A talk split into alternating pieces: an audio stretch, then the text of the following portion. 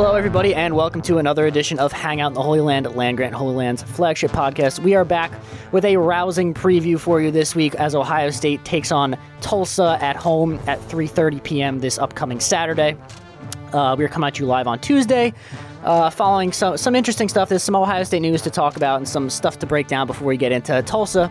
But uh, Josh, how are you doing on the, this midweek? How are you feeling? You know, there's a lot of Ohio State discourse going on, good and bad. So what are you? Uh, how are you feeling overall? I am intrigued. You know, um, we're coming off of a tough loss, an embarrassing loss as far as the defense goes, and then following Ryan Day's press conference today, he sort of quasi but not changes that we're going to seeing forward. So I'm intrigued uh, to see how they come out against Tulsa, obviously, and just ready to move past a tough loss. Uh, it was soft. The blow was softened a little bit by the fact that my Cincinnati Bengals won. Shout out to Joe Joe Burrow. So football wise, I'm I'm in a good headspace. I'm ready to roll.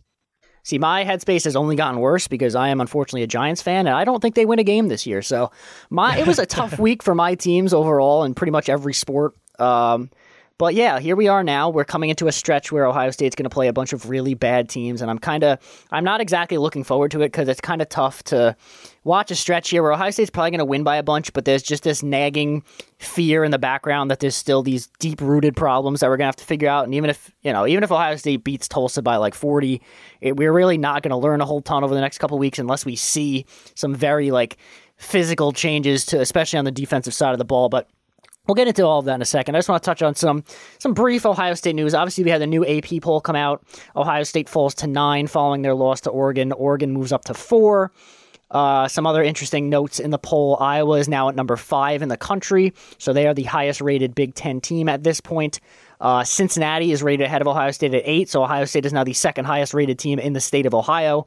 That's another fun little tidbit there, but I think that's both. All the ratings are, are pretty fair at this point. I think they're all pretty accurate. I think Oregon's getting a lot of respect for the way that they won that game because you know we've talked a lot about Ohio State's issues, but you got to give credit to Oregon for the way that they played and you know kind of the coaching and the the play calling and all this stuff in that game. They definitely deserved to win that game. It wasn't like a fluky win over Ohio State. They outplayed them in pretty much every facet, so they deserve the the ranking they're getting at this point, and we'll see how that plays out moving forward. But I did want to kind of discuss. I don't want to go too in depth on Ohio State's loss over Oregon because I feel like we've talked about it a lot and it's been talked about pretty much everywhere at this point. But I have it. I have had time since to rewatch it, and I have some some points that I wanted to bring up. I have one point on defense and two on offense that I just wanted to kind of talk through with you, Josh. So we'll start on obviously we'll start on defense since that's the hot button issue as of late.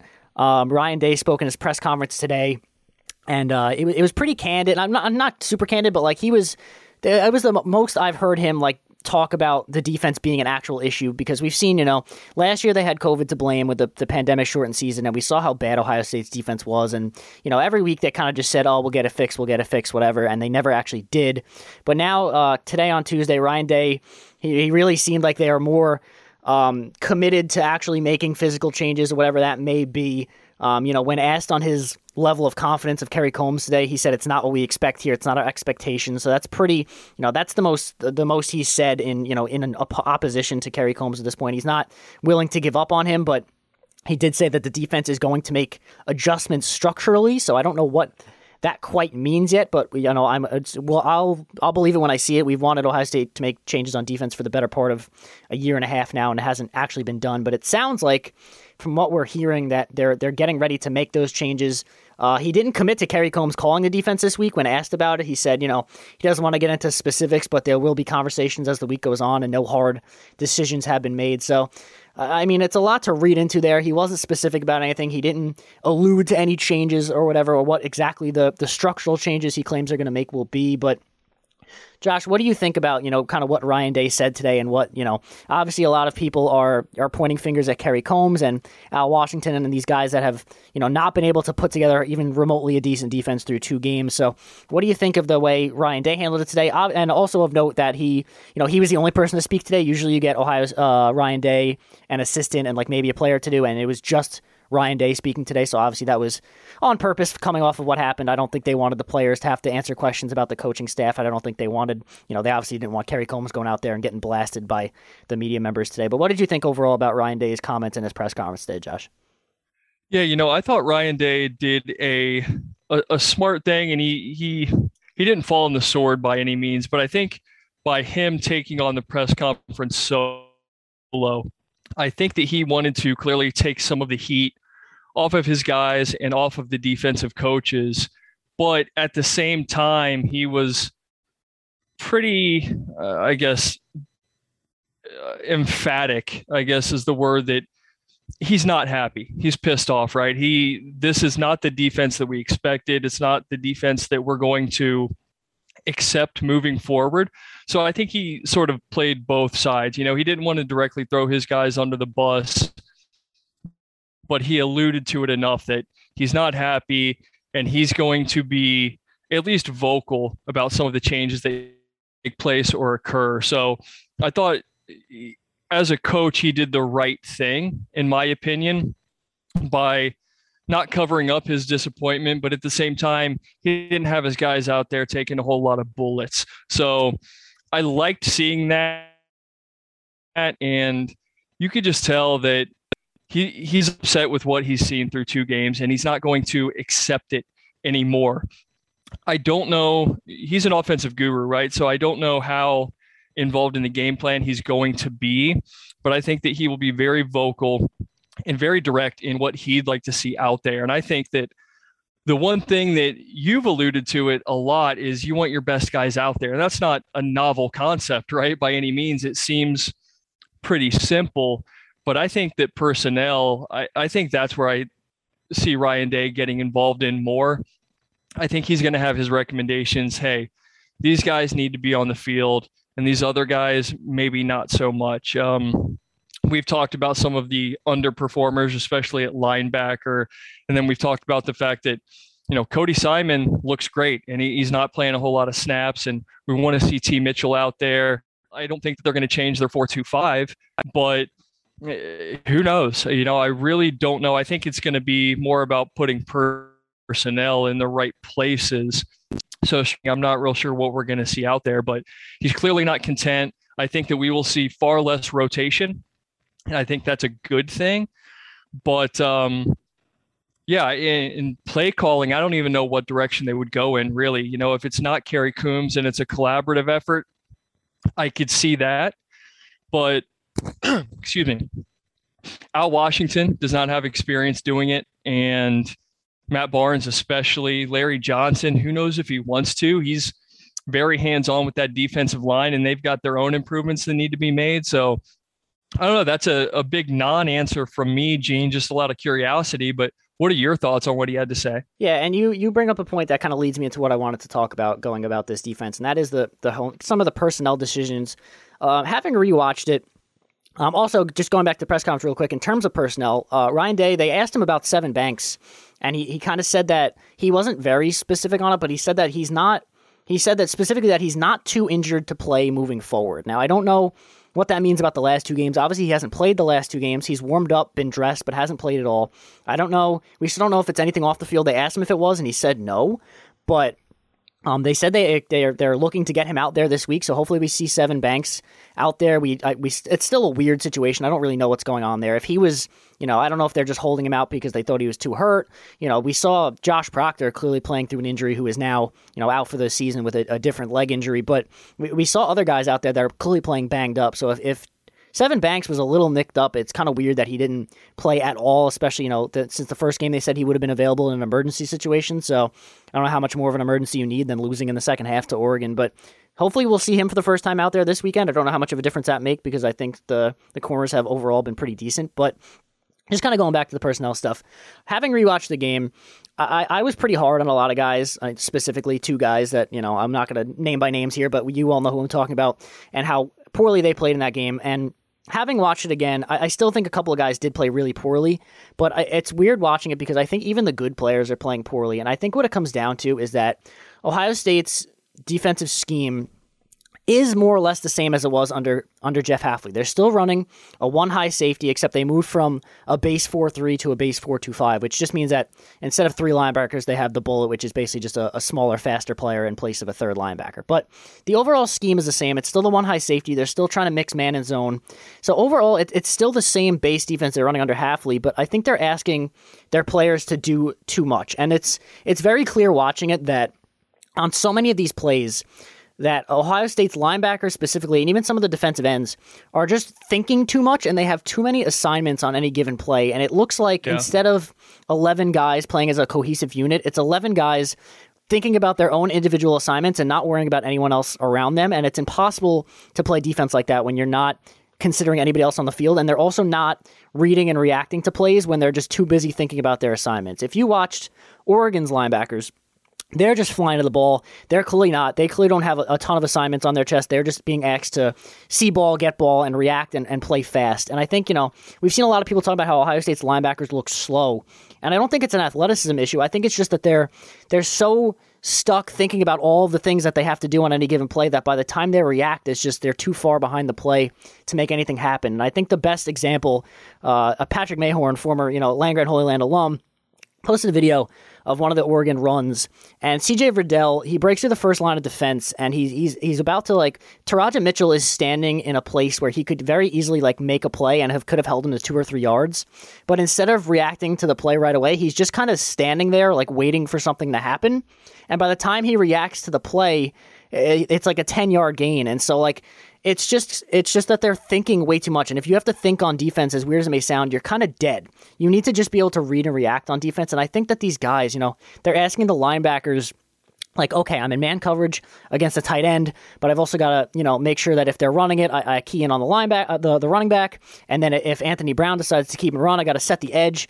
And there's just like four or five assignments that they have to run through. And by the time that they get to the one that they're supposed to do the play is over. It's too late. And like you just can't you can't play defense when you're thinking like that on every single play. And so i think a lot of it the, the coaches just have to make it simpler for these players. I think the scheme is okay. You just have to take some of these responsibilities away. And i think the most interesting part um, you know, the guys on the BSB podcast talking about it this week, um, and that like we don't really see John uh, John Baptiste a lot.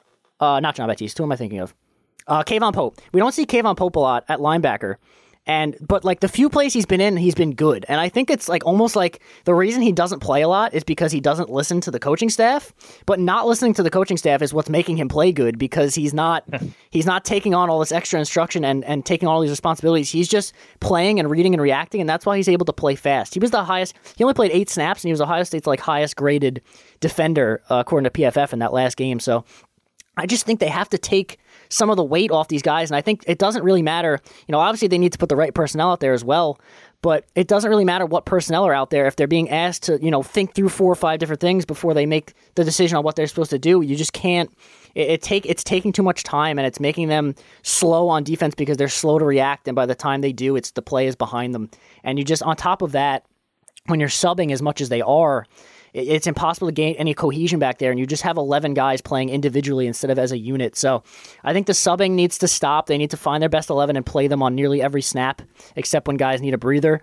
And they need to just simplify things and let these guys read and react because I think they have, as we've talked about in the past, they have the personnel to get it done. They could be a good defense if they put their 11 best guys out there and just let them go. And I think that's what they need to do moving forward. And I'm hoping when Ryan Day says they need to make structural changes, that that's what he's alluding to. They need to simplify the defense and just let their four and five star athletes make plays. Yeah, you said it. It's see ball, get ball, right? You need to have a fine blend. You can't you can't be out there oblivious to what the other team is doing, but we don't see that or we haven't seen that yet. It's guys sticking and standing and waiting. So I couldn't agree more there. We're not letting our athletes be athletes, is what it seems like. You, you said it as well.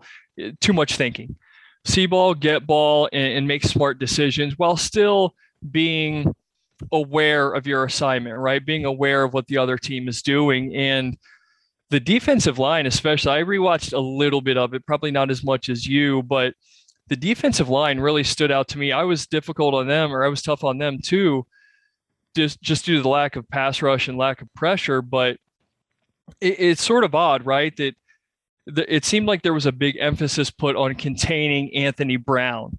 And for the most part, they did. Um, you know, he's not Mike Vick um, out there, so it, it's a little bit of a different game plan. But for the most part, they contained him pretty well. But then when the run game came around, you know, to CJ Verdell especially, they didn't contain the run. So I'm not real sure what the message was. It was like, hey, on a pass play, contain.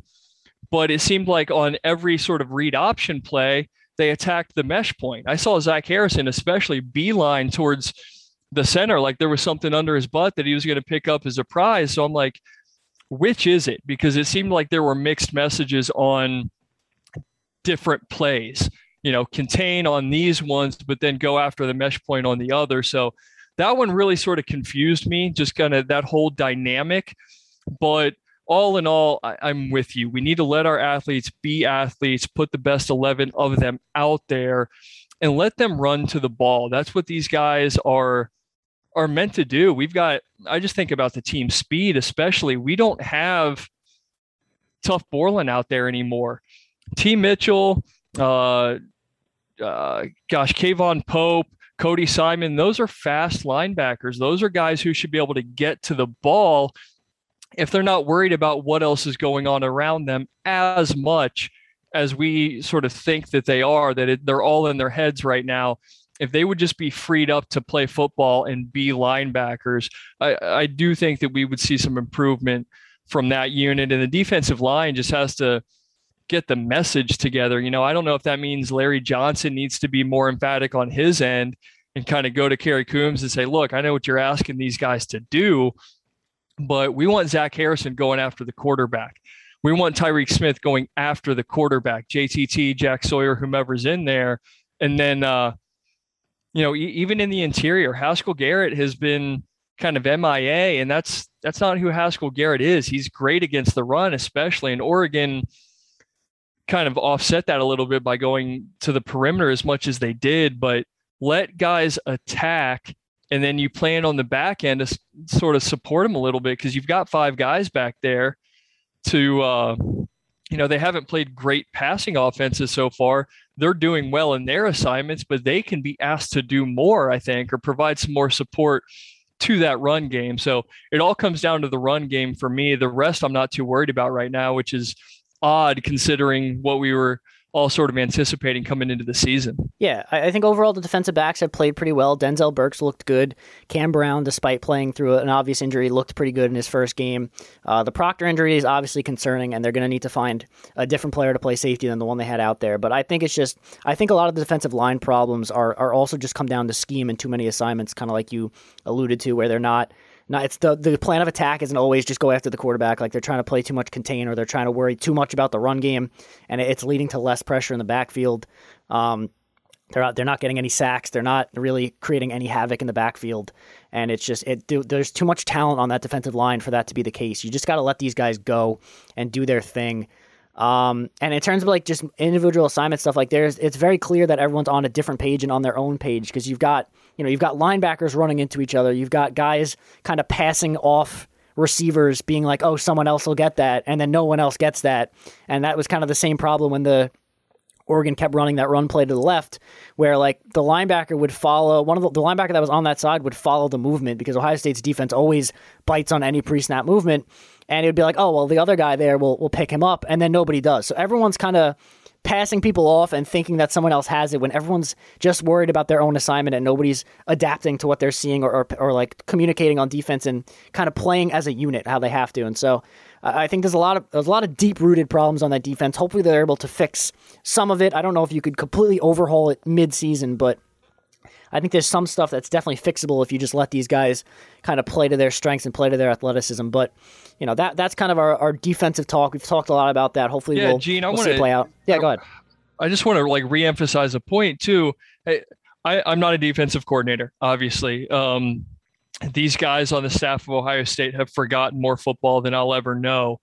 But the thing that I would like to see, especially, is you know what your presumed strength was going to be, and that's the defensive line. So if you're having problems all over, maybe the right simplification is remove one variable that you're struggling with. Let this defensive line attack, attack, attack, and then teach these linebackers how to better support at the second level.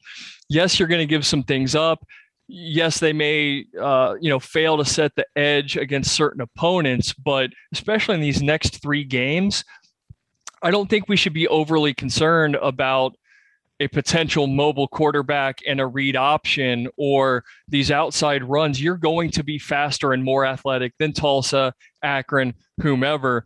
So maybe it just starts up front where you let the dogs eat and you kind of figure out the rest, you can put emphasis on this secondary. They've proven that they can play well through these first two games. So maybe there's some increased pressure on them by doing so. But that's the unit that I, that I want to see let loose.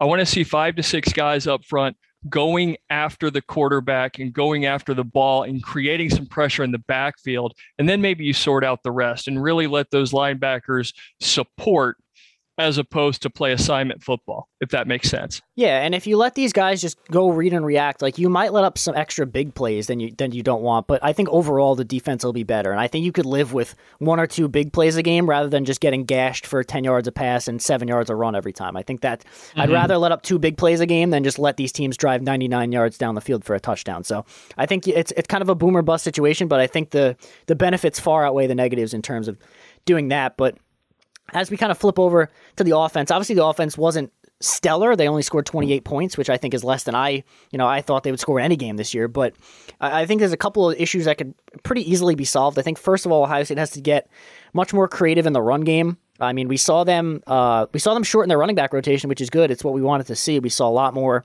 TreVeyon Henderson and Miyan Williams. They were the only two backs to to get the ball, but Ohio State pretty much exclusively ran inside zone in this game.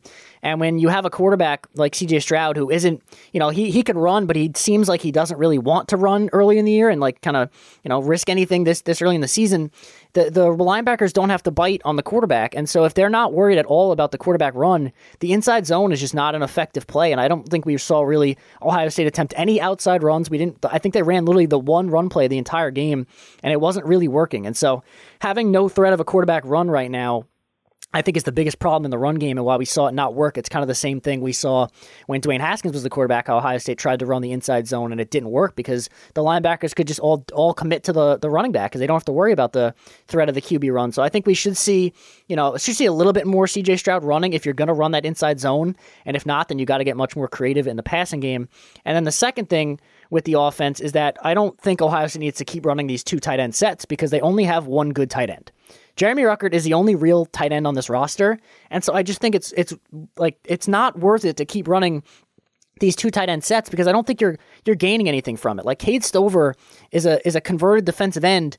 You can't be throwing to him on third and long, and you can't like have him into block on like a key spot and like expect him to get the job done because it's just it's a position he's still largely learning. And while he may be good in the future, he's clearly not ready now in like his first or second year learning the position. So I just think when you have the wide receiver talent that Ohio State has, I'd rather have four wide receivers on the field than two tight ends, especially because you have a guy like um, Julian Fleming, who's probably their fourth wide receiver, who played in the wing T in high school and is used to run blocking. Like, get that guy out there instead of Cade Stover if you want an extra guy to block on the field. I think he could get the job done.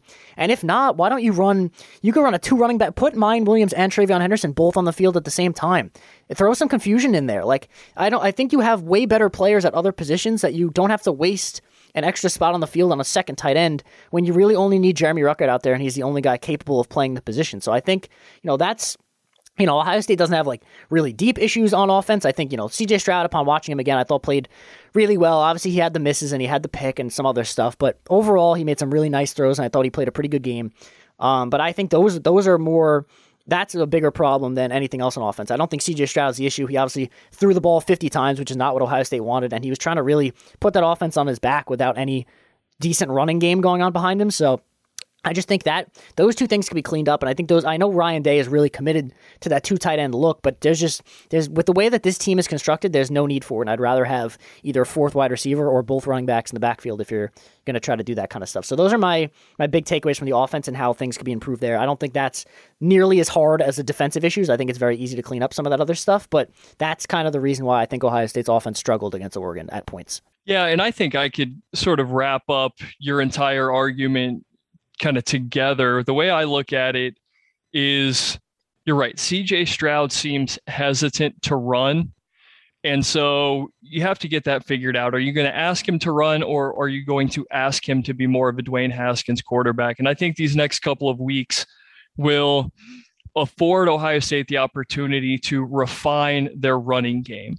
Um, they should essentially be able to run all over their next couple of opponents and the guys up front should be able to eat. I mean, the the big guys Dawand Jones, uh, Petit Frere, Mumford, all those guys, they should be able to blow these next couple of opponents off the line. So figure out what you want to do and rep it these next couple of games. F- settle on are we going to be a read option team or are we going to go away from it a little bit?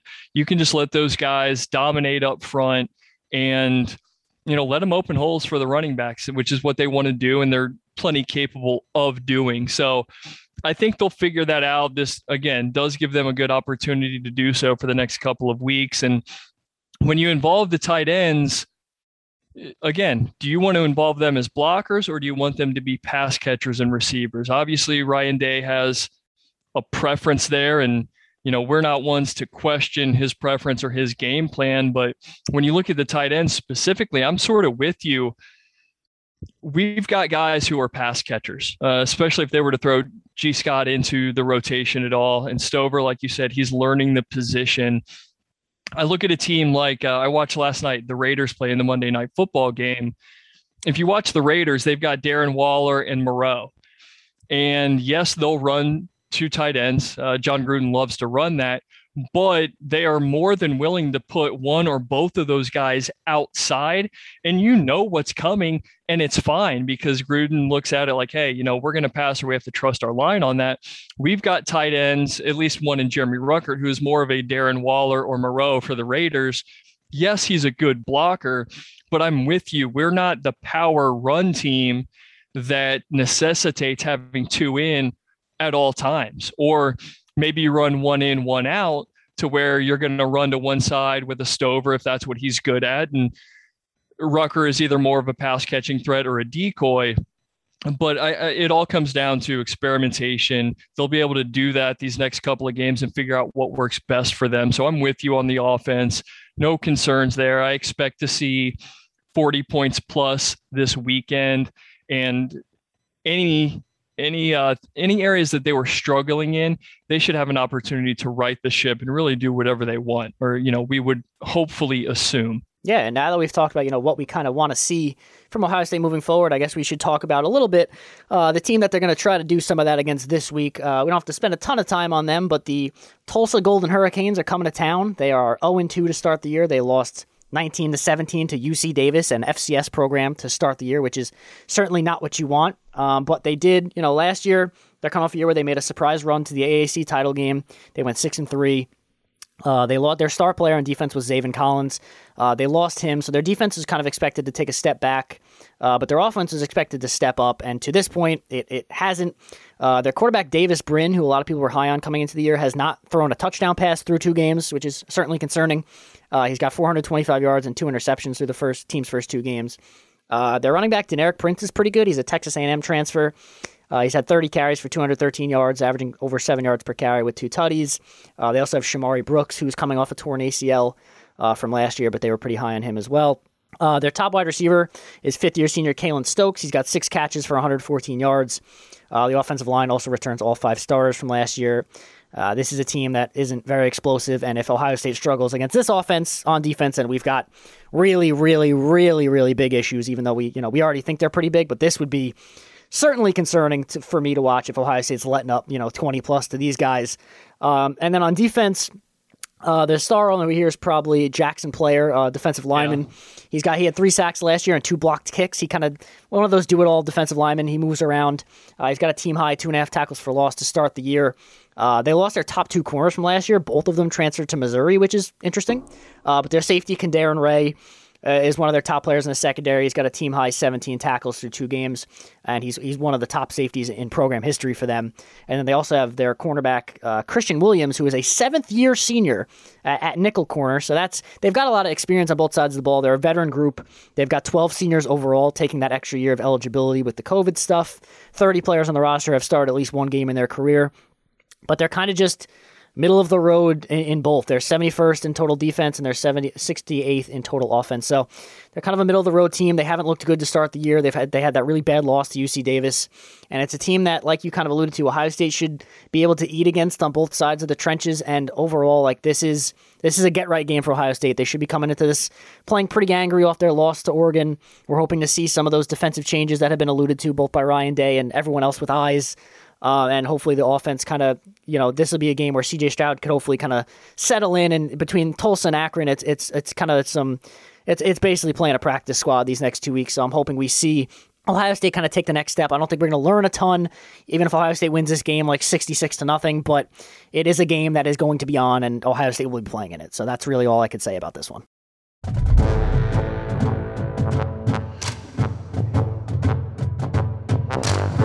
Yeah, you know, I'll, hit on their defense first. Uh, you said it's also like ranked around 70 in total defense. They are like 18th in the country in tackles for loss, but outside it seems sort of fluky because outside of that, none of their metrics are all that impressive, especially when you look at the teams that they've played. Uh, UC Davis, that's just that's an embarrassing loss as far as I'm concerned. And then they gave up 21 points in the fourth quarter. They were actually leading Oklahoma State for most of that game and then coughed it up in the fourth quarter. They play like a 3 3 5 defense. So not entirely similar, but they do run the five and they've got the star position and then like a nickel back on, on the field most of the time. So somewhat similar to what Ohio State's doing.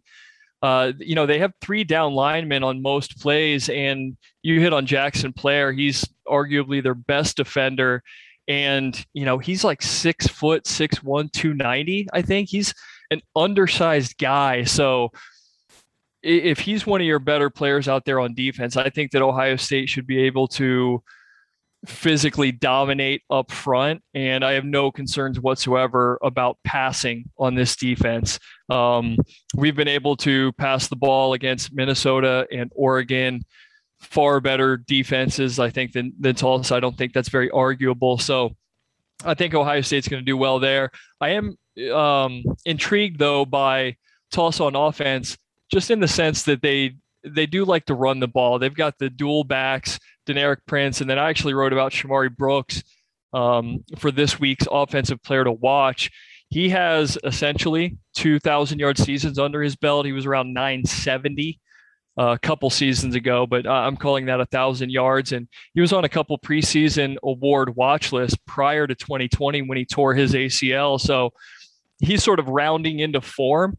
I think that he will be much more of a factor as the season goes on, but they use both him and Prince. Shamari Brooks is a little bit undersized. He's like 5'9, 190. Uh, Prince is a little bit bigger, 6'1, 210, 215.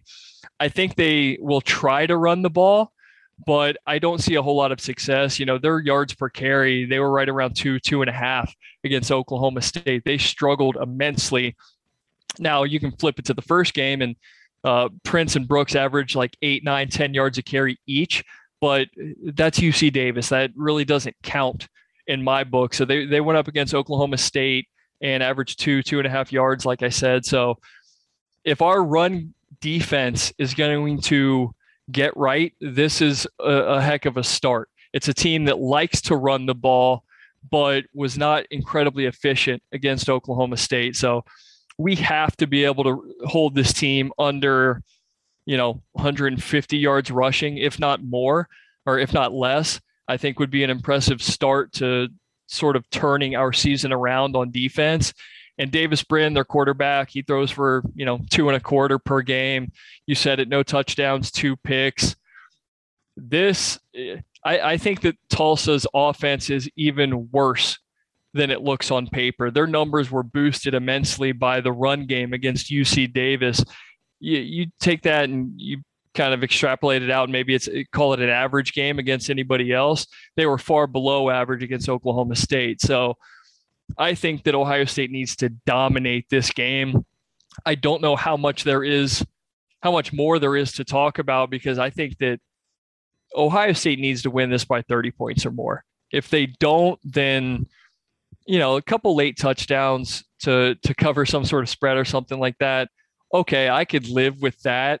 But if we reach halftime and they're up 14 points, or we head into the fourth quarter and they're up 14 to 21 points, then I'm not going to lose faith in this team by any means. It's still very, very early, but they need to come out and, um, you know, impose their will on a far lesser opponent. It should be sort of a reprieve, a breather from what they faced during the first two weeks.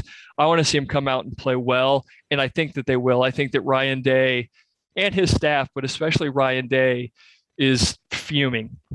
I hope that he coaches angry. I hope that he coaches aggressive. And, you know, heck, if we come out and put up 63 points, so be it. I, I'm not concerned about the feelings of our opponent. I want to see us come out and play aggressive, play fast, and put up some points and hold the other team to far less. Yeah, and you know we kind of we that's kind of what happened in that 2014 season where Ohio State lost Virginia Tech, and then they played you know like a Kent State and won 66 to nothing. That's kind of the way Ohio State has to play the rest of the year, especially when they play these lesser opponents, because if they wanna if they wanna make the college football playoff, they're gonna have to look really impressive moving forward and show that there's been improvements both on offense and on defense. And so you have to beat up on these lesser teams. And kind of like you said, we don't have to spend a ton of time on Tulsa because there isn't really a ton here. Their back, their their running back, their backfield is is pretty solid. So it will be nice to see if Ohio State's linebackers could get something going, the defensive line as well, and kind of stopping the run, show that they've, you know, made minor improvements. I don't think holding Tulsa like under 150 rushing yards is going to be like, oh, okay, Ohio State's defense is fixed, but it will be at least a step in the right direction against a team that does like to run the ball and can do it okay. Uh, I, am not really worried about their quarterback at all. He's not mobile. He doesn't. He hasn't thrown a touchdown pass yet, so I'm not really worried about the passing defense. Hopefully, we get Sevyn Banks out there. We'll see who starts at safety with Josh Proctor out. It's going to be a little interesting personnel wise back there. Maybe we see some of Kourt Williams, who I don't know how healthy he is, but I'd like to see him on the field a little bit. Maybe a little Craig Young, too. Just some guys that we've heard a lot about but haven't gotten to see yet. And I think, you know, a lot of this game, it's not as much as what Tulsa is as what Ohio State is. It's more, you know, Ohio State has to get right. They have to, you know, they have to do things well. They have to show. We're not going to learn a ton if they play well, but we they have to at least show that they're, you know, they're working on stuff. I'd like to see, you know, I, I want to see a, a physical difference with this defense, whether it be personnel or the way they play or the scheme, whatever it is. I want to be able to see a tangible difference on this defense. I don't just want to see them running the same defense they ran against Oregon and it's working just because they're playing a lesser opponent. I want to see something that that shows me, okay, they're working on something something different. They're trying to fix this. They're actively doing something to make things better and not just running out the same thing they've done the past two weeks and pretty much all of last year in uh and, and like that's their solution to this defense. This'll these next couple games are gonna are they gonna show us whether this is more of a 2018 Ohio State or a 2014 Ohio State. Because if they come out here and you know they win, you know 48 to to 28, whatever, that's not that that's not very reassuring. I don't think that's very positive. You know, Ohio State's minus 26 and a half in this game spread wise. If they don't cover that, I think that's, you know, there's some things to look at here. But, you know, the 2014 team we saw lose to Virginia Tech and then played very well on both sides of the ball the whole rest of the way.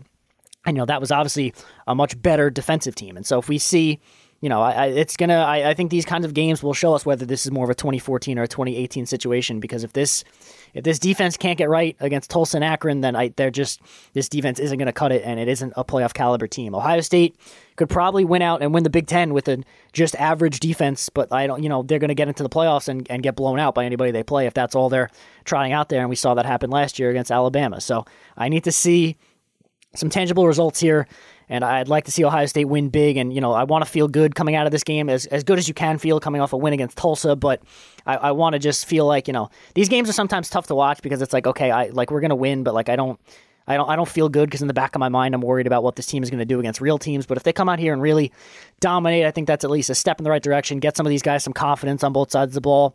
You know, CJ Stroud and the linebackers would be nice for them to come off this game feeling really good about their performance, and I think that'll pay dividends for the rest of the season moving forward. So I think that's really the goal here. As much as obviously you have to win the football game, but the goal here is really to get these guys feeling good and to show that you've taken strides in the right direction on both sides of the ball and especially on defense.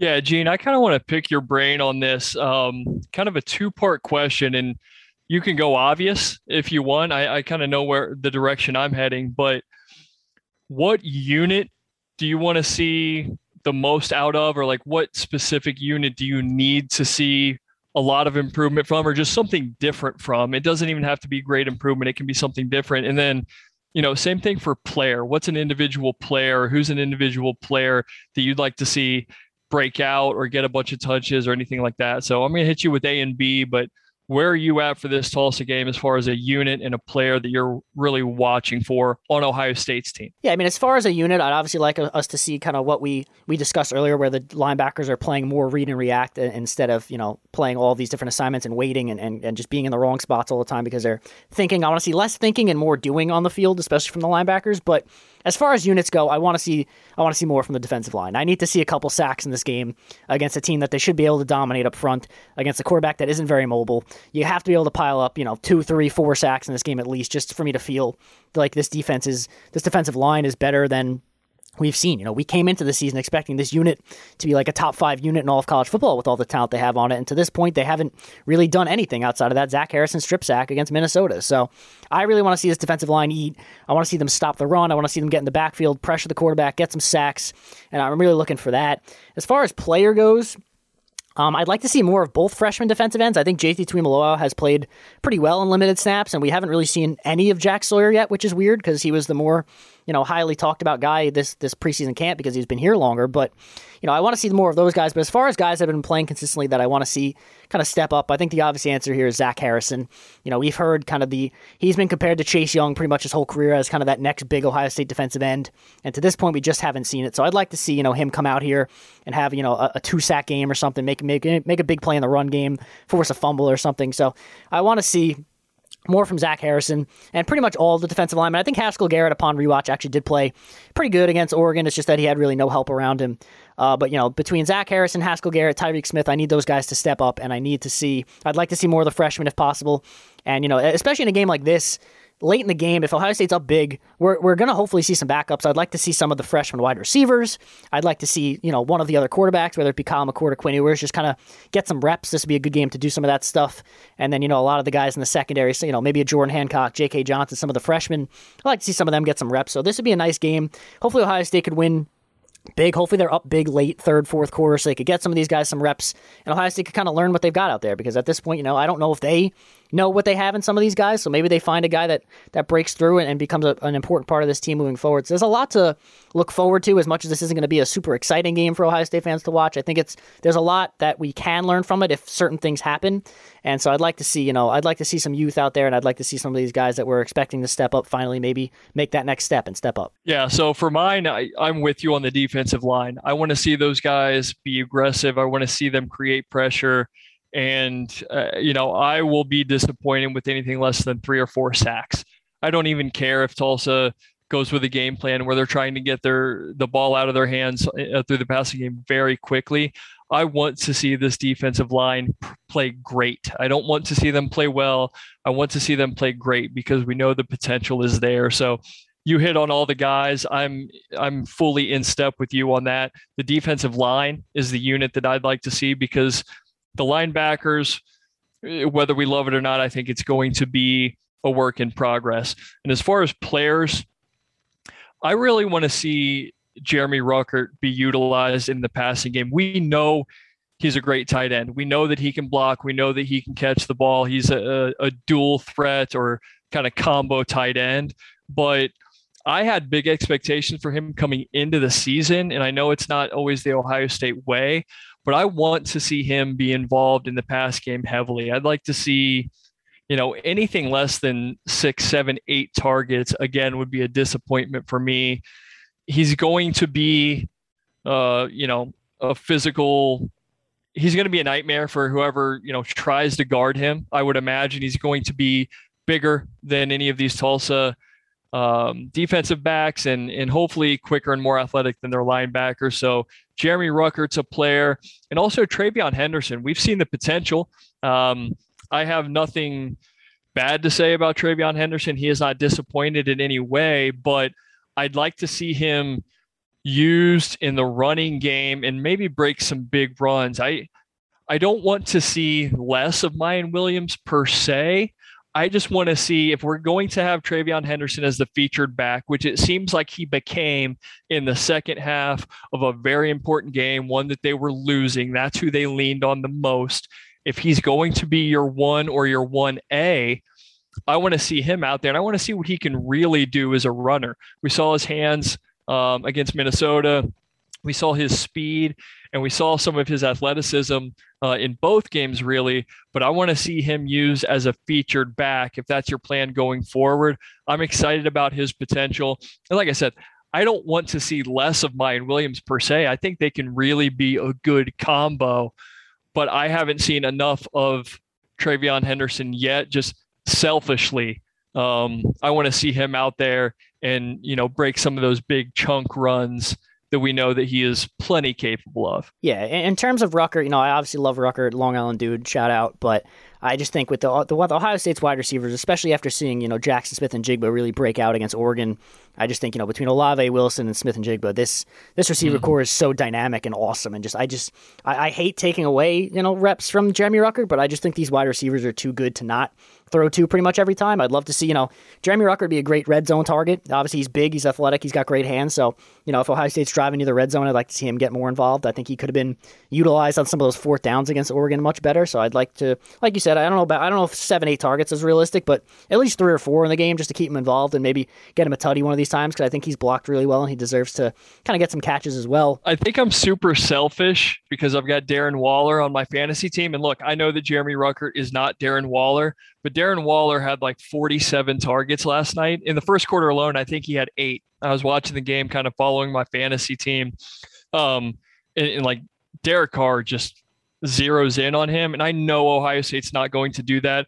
Oh, Ohio State's top probably four or five wide receivers could probably go in and be a one for the Raiders.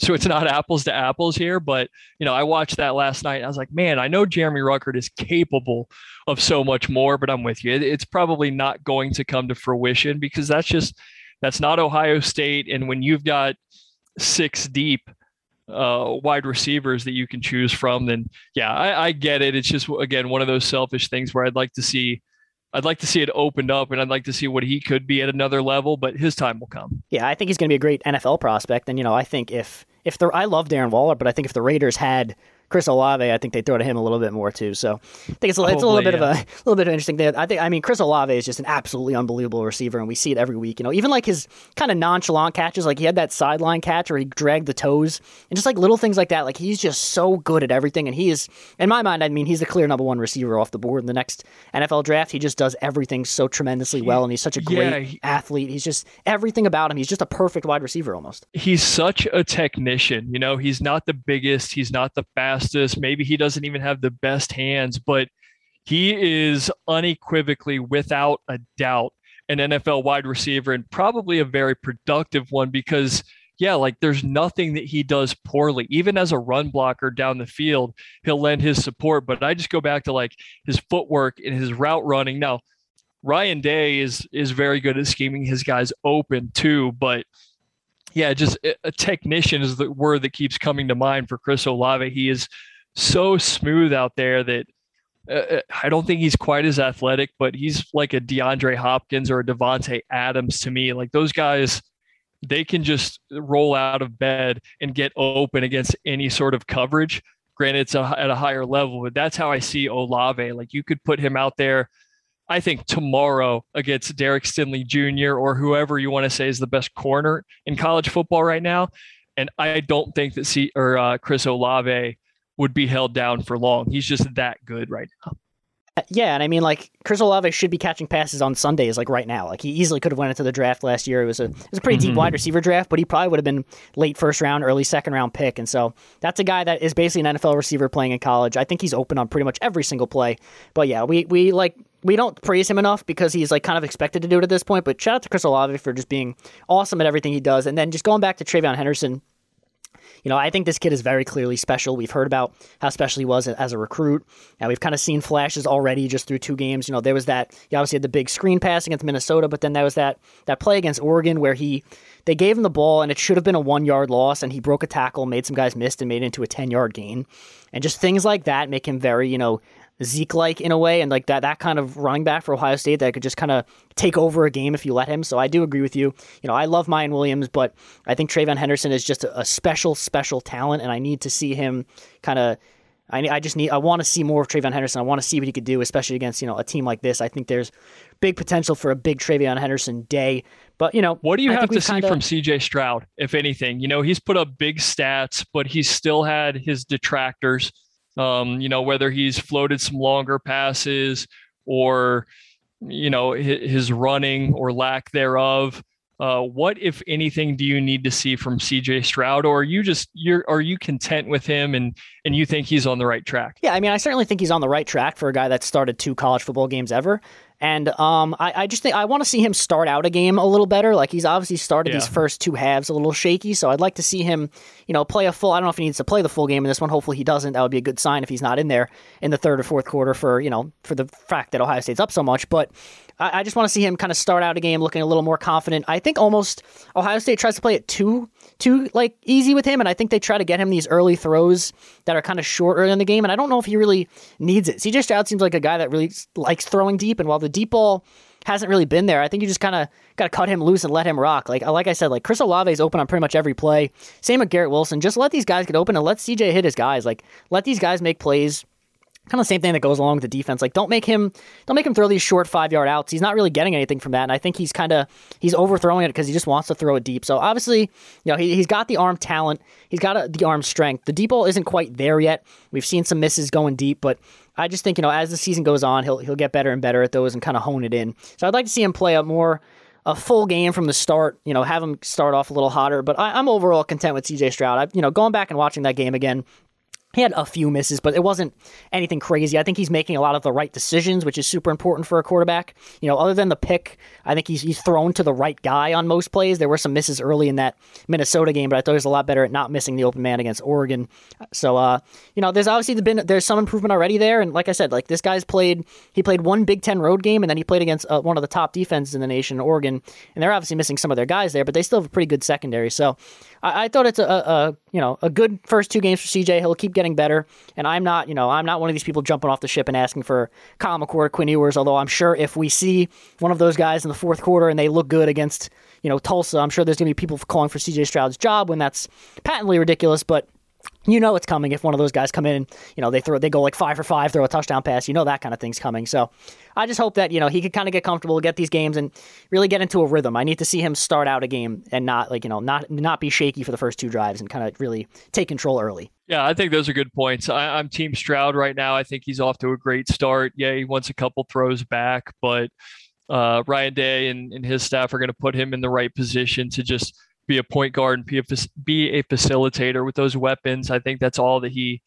really needs to be. So I know I sidetracked you on that one a little bit, Gene, but I know before we kind of wrap it up, you want to hit on some of the other games this weekend. You know, are, are there any or a couple that are jumping out to you? And what are you looking forward to on the non Ohio State slate this weekend? Yeah, you know, kind of like I alluded to, these games for Ohio State aren't super fun to watch when they're blowouts against a bad team. So Ohio State's actually the second mo- uh, the uh, second team in Ohio that I'm most looking forward to watching. The first one is Cincinnati, will be going on the road to play Indiana. They're three and a half point favorites. You know, Luke Fickell's obviously done a tremendous job at Cincinnati. I think Cincinnati wins this game.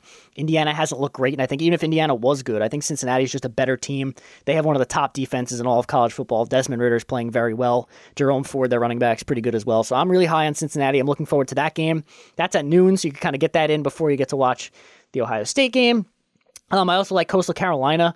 Uh, I really like watching their offense. They're a lot of fun. They got still got the mullets going on. They run like this. I mean, if if I would be very concerned watching Coastal Carolina play Ohio State, and I tweeted as much watching Coastal la- last week because the, the way they run their offense with this like this option run game is absolutely nuts, and they're a lot of fun to watch. So they take on Buffalo. I'm imagining they win that game by a lot. So that's on at noon as well.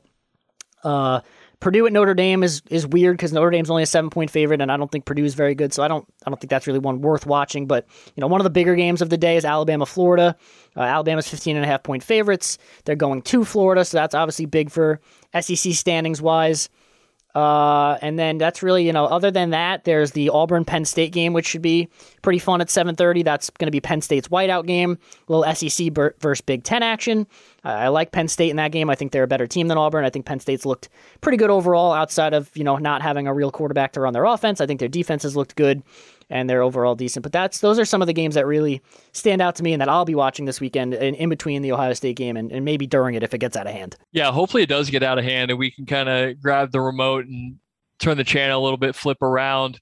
Uh, one that you didn't mention, because I'm pretty much with you on those. I'm going to be kind of as keyed in as I can. I, I'm intrigued by Purdue because we're going to have to deal with them um, later on. So I, I kind of want to see what they, or potentially deal with them later on. I want to see what they're going to do against Purdue, who or against Notre Dame. Sorry, who uh, has just not looked good to me. I'm not overly impressed with Jack Coan, and that's kind of goes without saying. We we saw what he was all about when he was at Wisconsin. But another Big Ten team Michigan State plays Miami, and I don't think this is a marquee game by any means. I don't ultimately think that Michigan State is going to be a great team, but I kind of sort of think that Miami is trash, and Michigan State has come out pretty well. We know they can run the ball with Kenneth Walker III, so I'm kind of looking at that Michigan State game. I don't know how fun it's going to be to watch. I mean, Vegas Vegas also kind of thinks that Miami's trash because Miami is only six and a half point favorites at home, and Michigan State's a team that we pegged early on to be one of the worst teams in the Big Ten, and they're they have gotten off to a 2-0 start, but for a team in Miami that was expected to be competitive with Alabama and is now only less than a touchdown favorite at home against Michigan State, that is definitely concerning for that program. Yeah, no, I'm I'm with you. I think that Miami came in with a lot of hype. I think that their quarterback signed like ten million dollars in NIL deals coming off of an injury, and he just hasn't looked great. So I expect Michigan State to at least be competitive, if not pull off an upset. You know, we don't have legalized sports gambling in Ohio, so I don't have to lose any of my money on it. And then, uh, you know, just for because I don't like them, I'll, I'll probably check out the Clemson game. They play Georgia Tech this weekend. And the thing about Georgia Tech is, you know, they're an unranked team. They're one and one right now, but they've discovered the forward pass. You and I talked about this a little bit before the pod. They used to run the triple option and do all that kind of crazy stuff. So, you know, I, I don't know if they're capable of an upset. You know, they're a 29 point dog, but I am vehemently against anything Clemson. I cannot stand Dabo Swinney.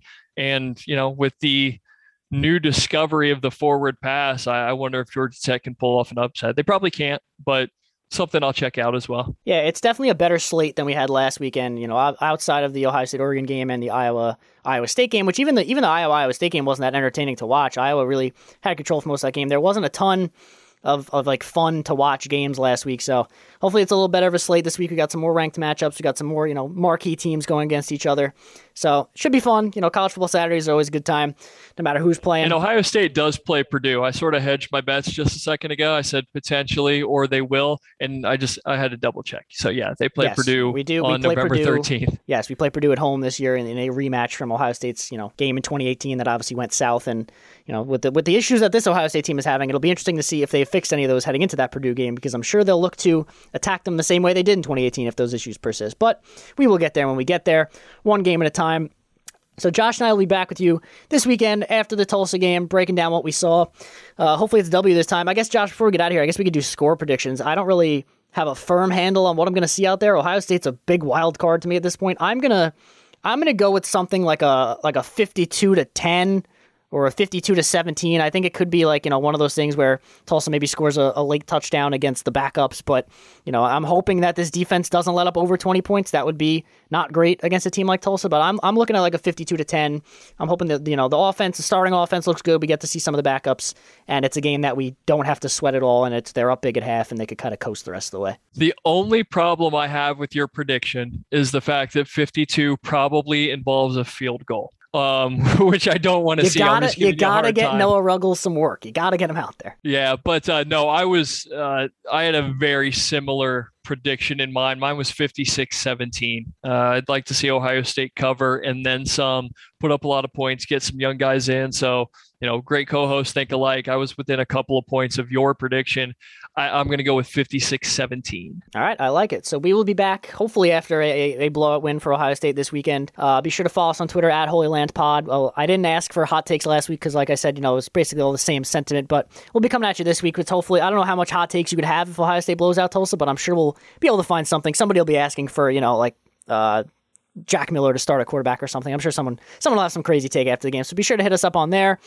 Uh, follow us on Land Grant Holy Land. We'll have some good content coming up for you over the course of this week. I know people have really been uh, interested in my fire Kerry Coombs piece at half, so that was you, that was kind of a yeah that was I a do kind not of a think piece. That you're going to be invited to the Coombs family Christmas, and, and same goes with with Bryson Shaw. If for whatever reason those families are close and they spend the holidays together, Um, I don't know what the opposite of an invite is, but I think that's coming your way. Yeah, I, I, feel a little bit bad about picking on Bryson Shaw. I don't feel as bad as picking on Kerry Coombs because this man makes millions of dollars to coach a defense and doesn't know how to do it. And while that may be not his fault because he was hired to do a job that he doesn't know how to do, I'm just, you know, I, I have no sympathy for. I, obviously, I, you know, I think he's a good person. I think he's a good guy. I don't, I don't wish any ill will on him, but he's clearly in over his head, and I, I don't, you know, I think people have more or less enjoyed my piece on it. I'm, I'm happy to see that some of the responses out there are mostly positive. So.